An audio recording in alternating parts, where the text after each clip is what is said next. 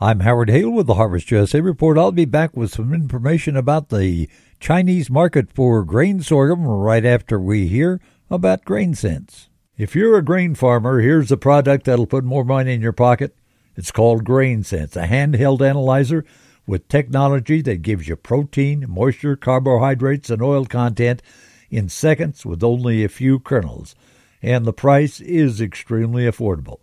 To hear what producers just like you have to say about grain sense and how they use it in their operation, go to harvestusareport.com, harvestusareport.com, and click on grain sense.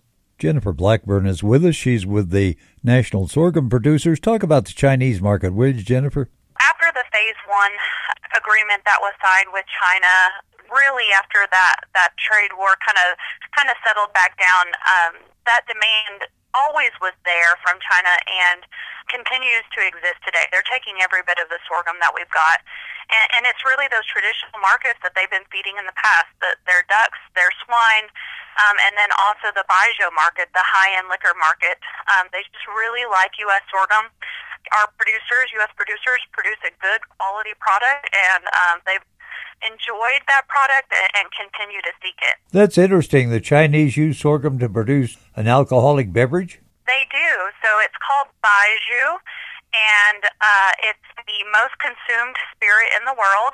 It's a high-end liquor.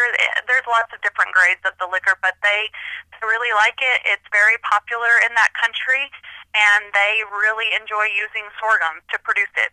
It's usually sorghum, rice, um, but a good portion of it is produced from sorghum.